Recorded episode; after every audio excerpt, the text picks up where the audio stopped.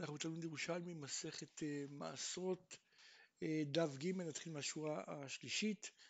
אה, בדף הקודם ראינו שיש דעה שאומרת שאם ענב אחד הבשיל, אז כל האשכול אסור, כלומר צריכים לאשר אותו.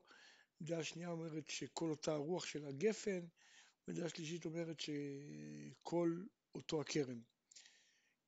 שואלת הגמרא, לפי הדעה הזאת שאומרת שכל אותו הכרם, אז אם היה כרם קטן ועשאו גדול, כגון נניח אם הוא קנה עוד כמה גפנים, קנה קרקע שיש בה גפנים, אז האם גם הגפנים שנוספו נחשבים חיבור למעשר? כלומר שגם בהם כבר יתחייב מעשרות? אה, שאלה נוספת, אם היה גדול ועשאו קטן, כגון שהוא מכר חלק מהגפן, כן, הגפן שבה הבשיל הענב הוא מכר חלק, אז האם כיוון שכבר התחייבו שאר הגפנים, אז גם אחרי שהתבטל החיבור נשארו חייבים? עוד שאלה, היה אחד ועשו שניים, כגון שהוא בנה מחיצה. אז אם אני אומר שאלו שלא באותו צלם של הענב גם יהיו חייבים, או שאני אומר שלא, אחרי שכבר בצד אחר, אז יהיו פטורים. עוד שאלה, שניים ועשו אחד, כגון שהיה מחיצה והוא הסיר אותה, אז האם אלו שנוספו חייבים? אמר שמואל, דלת שנקרא בבית אביה, כל אותה גומה אסורה מחשש ניגור הנחש, כלומר אם יש לנו דלת שמוצאים שיש בה נקב והחשש שמא נחש ניכר את זה, אז כל הגומה, זאת אומרת כל השתיל הזה שיצא מה, מהזרע, כל, כל, כל הדלויים שצמחו בו יהיו אסורים. שואלת הגמרא, אב במכבדות מרקן? כלומר, שאם אני מוצא תמר אחד נקור, אני אגיד שאולי שכל, שכל ה, כל התמרים שבאותו מכבדה, מכבדת, יהיו אסורים? אמר רבי יוסף, שאל אדם בכר שם איש גנוסר את רבן גמליאל וחכמים ביבנה. ניכורי רוטב תמרים באביאן מים, כן? כלומר יש לנו תמרים, רוטב תמרים זה כוונה זה סוג של תמרים לחים, כן? אז הוא שאל אם אני מוצא שהם אה, נקורים באביהם, מחוברים לעץ, מה הדין? אמרו לו, כל אותו הדקל אסור, כן? כלומר, כל העץ אסור. אז לכאורה קשה, אם כל הדקל אסור, אז למה פה הגמרא מסתפקת במכבדות מרה, כלומר, אומרת הגמרא שאם טבר אחד אה, ניקב, האם, האם כל המכבדה, מכבדת גם כן נאסרת, או להרג, לפי חכמים כל הדקל כולו נאסר. אמר רבי יוסף, לכן צריכה שנקראו כל התמרים שבמכבדות, כן? כלומר, לא מדובר שתמר אחד ניקב, אלא כל התמרים באותם, במכבדות נוקרו, כן? וזה, לכן הוא, זה הוא שאל, שלא תאמר, הואיל ואין דרך הנחש לעשות כן, כי אני אומר, ענן של ציפורים שחט עליו ונקרו, הרי אין דרך נחש לעבור תמר תמר ולנקר את זה, אז הייתי אומר, מסתמה, כנראה ציפורים עשו את זה ויהיה מותר. כמה שמונה שאסור, ועדיין יש מקום להסתפק מה קורה אם רק תמר אחד ניכר. אמר רבי יונה בשם רבי שמעון חסידה, נקרואי רוטב תמרים באביהם אסור, אבל הרבים נהגו בהם היתר ואינם ניזוקים. תנן, למדנו במשנה, רימונים משיימסו. מה זה משיימסו? אמר רבי זרע בשם רבי יאסה, משיתמעך האוכל תחת ידיו, כלומר שילחץ על זה, זה בעצם אה, יצא מיץ, זה אה, יתרסק. רבי דבר פזי אמר בשם רבי יהושע בן לוי, משיכניסו מחצה, כלומר יכניסו מחצה מרימון בשל, כן, שחצי מהכמות של נוזלים שיש ברימון בשל. רבי יונה ביי, דילמה מן רבנין דאגלתא הוא שמע לי, כלומר יכול להיות שהוא למד את זה מה, מהגלתא, דכתיב, אחינו אמסו את לבבינו, כן, כתוב במרגלים, אחינו אמסו את לבבינו, והתרגום שמה, אחינו פלגין לבבינו, כלומר חלקו את לבבינו לשתיים, אנחנו כן, לא יודעים להחליט עכשיו.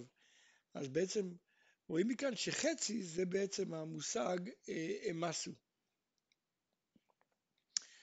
התמרים משתילו שאור, רבי חייא ברווה אמר, משתמלא החריץ. עכשיו רבי רן אביי, מה ננקמים, כלומר, מה, איזה חריץ הוא התכוון?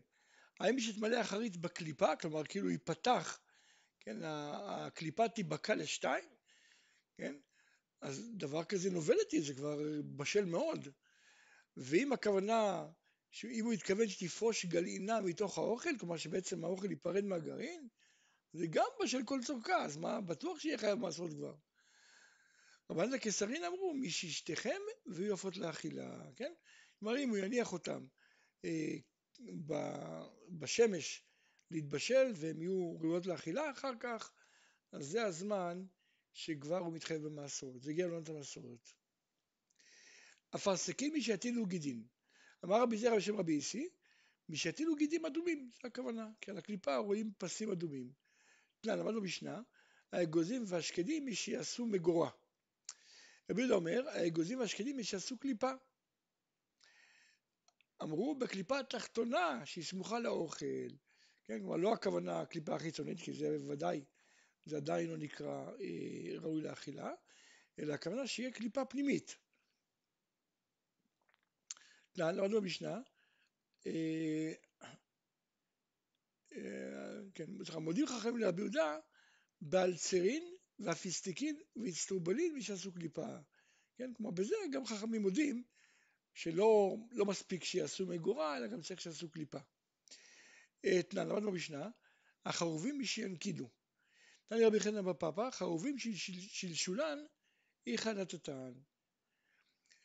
כלומר בעצם אמרנו שלעניין של חיוב מעשרות, השנת המעשר נקבעת בפירות בדרך כלל על פי חנתה.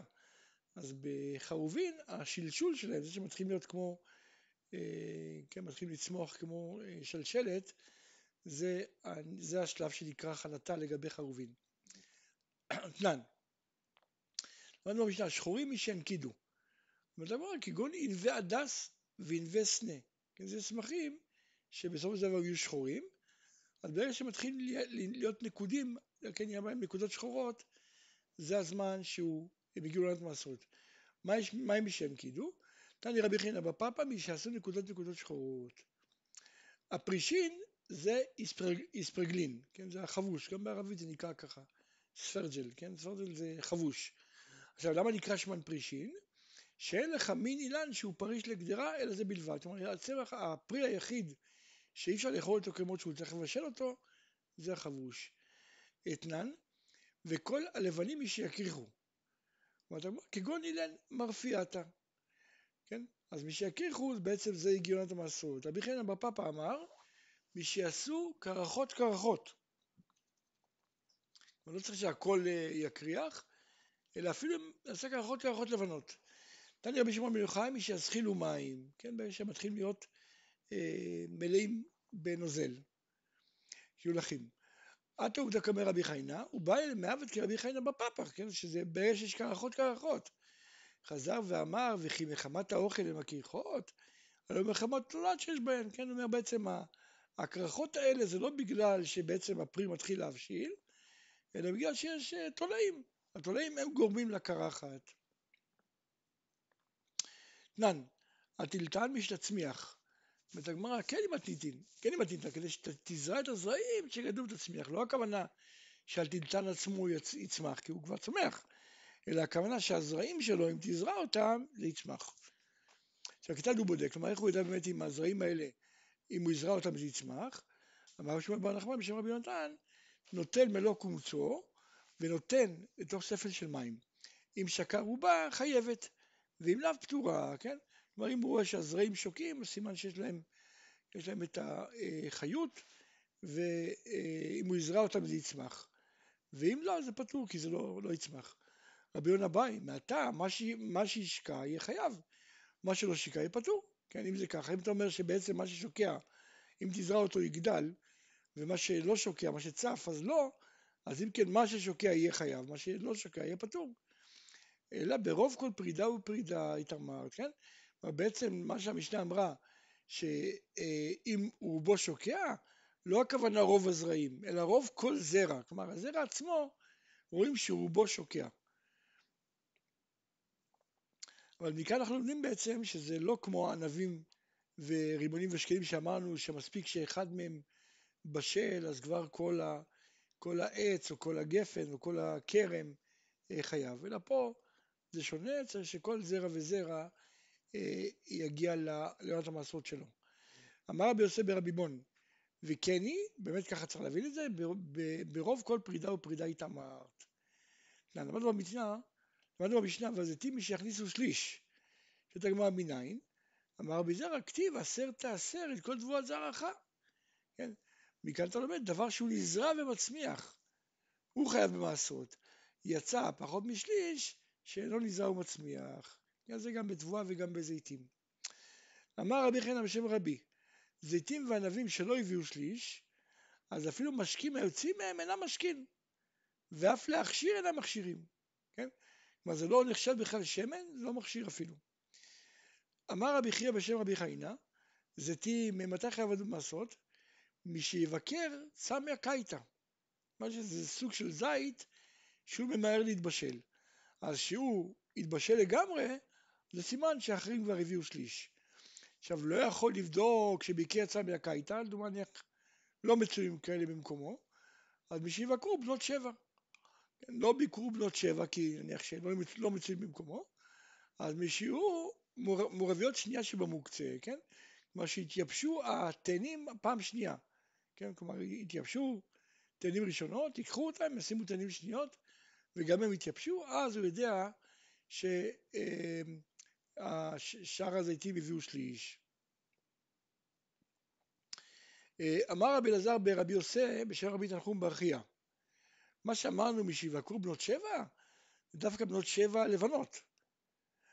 אמר רבי יוסי ברבי בון ובלבד בנות שבע שבאותו מקום כן? כלומר אם יש כי בנות שבע לא, לא יעזור לנו שבמקום מסוים הם בשלו. צריך שבאותו מקום שבו נמצאים הזיתים הבנות שבע אה, יבשילו. פרק א' הלכה ג' אומרת המשנה ובירק הקישואים והדלויים והאבטיחים והמלפפונים והתפוחים והאתרוגים חייבים גדולים וקטנים. כן? כלומר, בירק הקישואים והדלויים והאבטיחים והמלפפונים וכן התפוחים והאתרוגים חייבים גדולים וקטנים. רבי שמעון פותר את האתרוגים בקוטנן. החייב בשקדים המרים פטור מן המתוקים. החייב במתוקים פטור מן המרים. כי אנחנו יודעים ששקדים מרים, אז שהם קטנים, הם ראויים לאכילה. כן? אז לכן הם חייבים כשהם קטנים, אבל הם פטורים כשהם גדולים. וחייב במתוקים פטור מן המרים. אומרת הגמרא, תמן תנינן, הלוקח שדה ירק בסוריה, אז עד שלא בא לעונת המעשרות הוא חייב. מי שבא לעונת המעשרות הוא פטור. ולוקט כדרכו ולוקח, והוא לא חייב גם על התוספת שיוסיף ביד ישראל. כלומר, אחרי שאם הוא, הוא קנה את השדה ירק, אחרי שזה הגיע לעונת המעשרות, אז אפילו שהמשיך לגדול, הוא יהיה פטור גם על החלק שגדל ביד שלו. אבל בכל זאת, מה רואים מכאן? רואים מכאן שבירק יש דבר כזה עונת מעשרות. יש שלב שנקרא עונת מעשרות. ואחת אמר, אכן, הרי אמרנו מקודם שהירקות הם חייבים גדולים וקטנים. כן, ככה כתוב. בירק הקישים והדלויים והבטיחים והמלפפונות ובאילנות תפוחים ואתרוגים חייבים גדולים וקטנים. סימן שאין להם עונת מעשרות, אמר חזקיה, מה שהמשנה אמרה שבירק חייבים קטנים גדולים, זה רק בשדה קישואים ודלויים ואבטיחים, נפונות, כמו שאמרנו במשנה. רק מה שהמשנה מנה פה, רק בהם חייבים גדולים וקטנים. אבל שאר ירקות, באמת יש להם מאוד מעשרות, יש להם שלב שהם חייבים ושלב שהם פטורים. רבי זרע אמר לא, אפילו תימר שהמשנה בשדה ירק עצמו, כלומר גם אם נגיד שהמשנה שלנו זה רק דוגמה, כן? מה שהביאה קישואים, דלויים, אבטיחים וכולי, זה רק דוגמה, אבל כל ירק בעצם הוא חייב גם גדול וגם קטן. אבל אף על פי כן, בכל זאת לא יהיה קושייה. כן, כי מה שהמשנה אמרה שחייבים גדולים וקטנים, אין הכוונה שהם קטנים ממש, כלומר אין להם בכלל שיעור. אלא הכוונה קטנים משליש, פחות משליש. אבל עוד הוא יש לו גבול, גם הם, כל ירק יש לו איזה אה, שלב מסוים שבו הוא מגיע את המעשרות. ומה השלב הזה? משבי שלוש פתילות. כלומר, בשלוש עלים זה המינימום שרק אז הוא מתחייב. אם זה היה פחות משלושה עלים, אז אפילו ירק יהיה אה, פטור. למדנו במשנה, התפוחים והאתרוגים חייבים גדולים וקטנים, ורבי שמעון פותר את האתרוגים בקוטנן. נוראי בר שיני אמר משום רבי שמעון, תפוחים קטנים פתוחים, תפוחים גדולים חייבים. תפוחי מילה, כן, סוג מסוים של תפוחים, אז בין גדולים בין קטנים חייבים. אז אם ככה המשנה שלנו כמי, כן? המשנה שלנו שאמרה שבין גדולים בין קטנים. אז מאן דאמר, אם מישהו אומר שהמשנה מדברת בתפוחים סתם, אז מה שהמשנה אמרה שתפוחים קטנים וגדולים חייבים, אז לא לדעת כולם, זה כן, מחלוקת. אבל מאן דאמר שהמשנה מדברת בתפוחי מילה מילה, כלומר בתפוחים המיוחדים האלה, אז אם ככה המשנה כדברי הכל, כן, כי לדעת דברי כולם, תפוחי מילה מילה, אז הם חייבים בין קטנים, אה, בין גדולים.